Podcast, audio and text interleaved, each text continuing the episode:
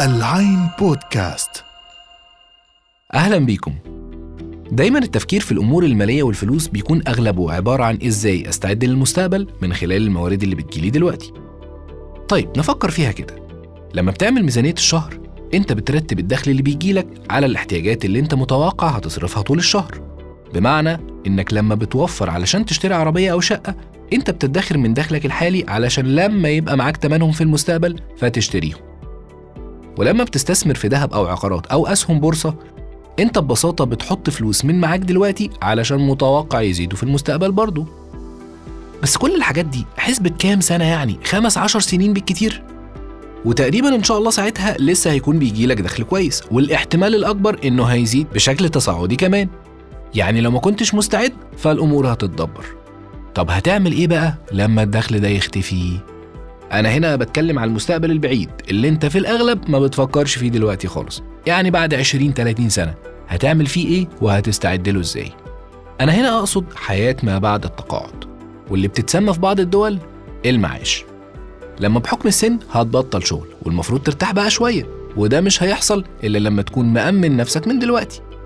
ممكن تقول لي بس يا كامل، ما هو في مبالغ برضو بتدفع في صورة معاشات حكومية، يعني الدخل مش هيتقطع ولا حاجة. هقول لك أنا ما أقصدش إن الدخل هيتقطع تماماً، بس لما تكون متعود على حياة بيدخلك فيها وليكن مبلغ معين، أكيد هتحس بتغيير بعد التقاعد لما المعاش الحكومي يكون أقل بكتير من المبلغ ده، زي ما كلنا عارفين.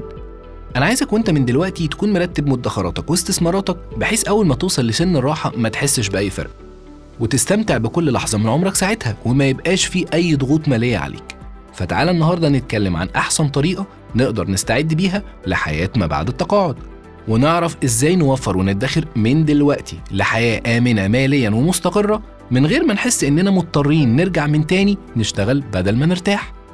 معاكم محمد كامل، ودي حلقة جديدة من عرض وطلب من العين بودكاست.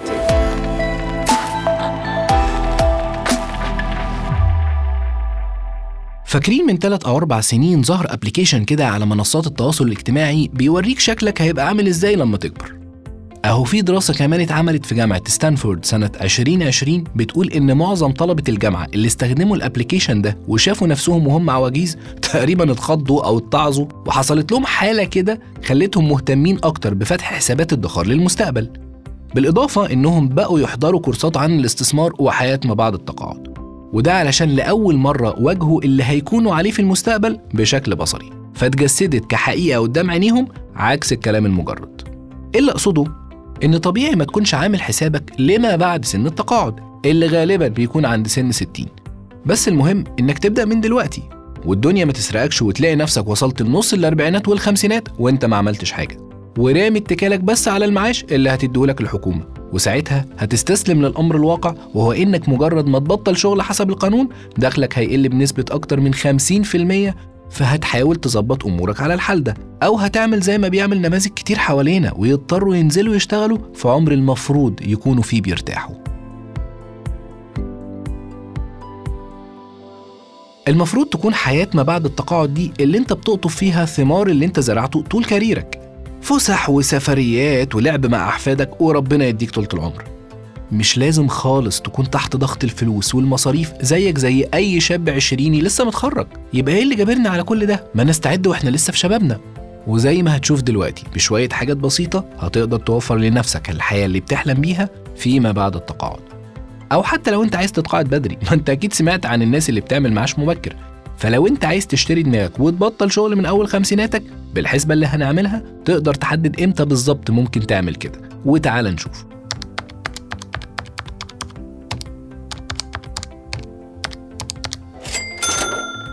ببساطة الموضوع بيتلخص في عاملين: حجم الدخل اللي بيدخلك شهرياً، والمبلغ اللي أنت تقدر تعيش عليه، ودول بيحددوا معدل الادخار اللي أنت محتاجه علشان تتقاعد. بمعنى لو أنت بتصرف 100% من دخلك فأنت بالتأكيد ما تقدرش تتقاعد ولا بعد 100 سنة أصلاً، إنما لو بتصرف 0% من دخلك، يعني بشكل ما عايش ببلاش، فأنت تقدر تتقاعد دلوقتي وشكراً على كده.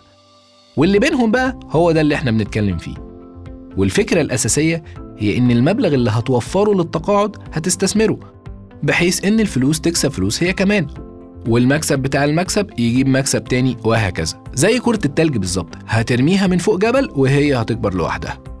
أكيد هتسألني دلوقتي وتقولي طب احنا بنتكلم بقى عن كام في المية ربح كده عن الاستثمارات عشان تبقى ناجحة الخطة دي؟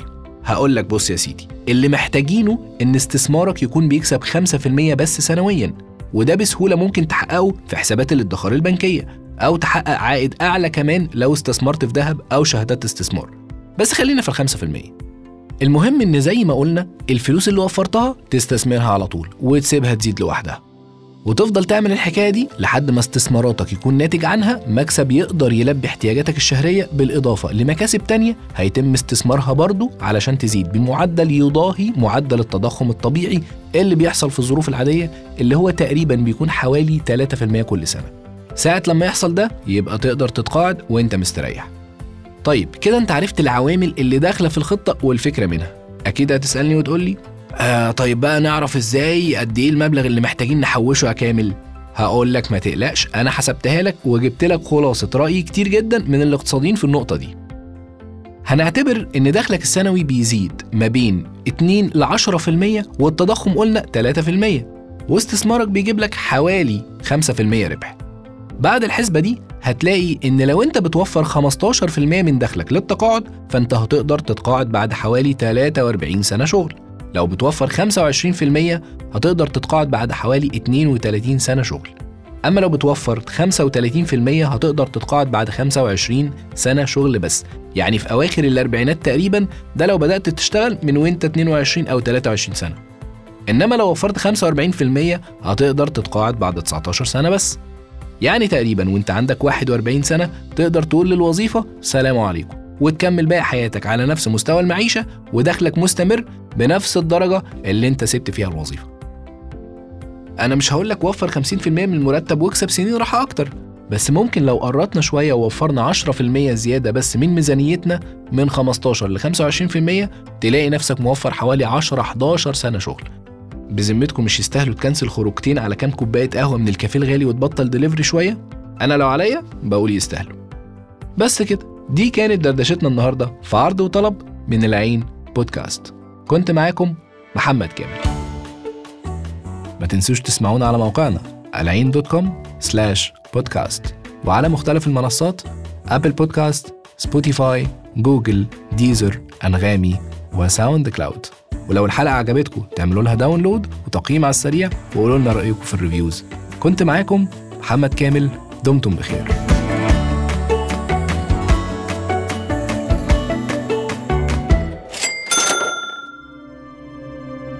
العين بودكاست، تسمع لترى العالم.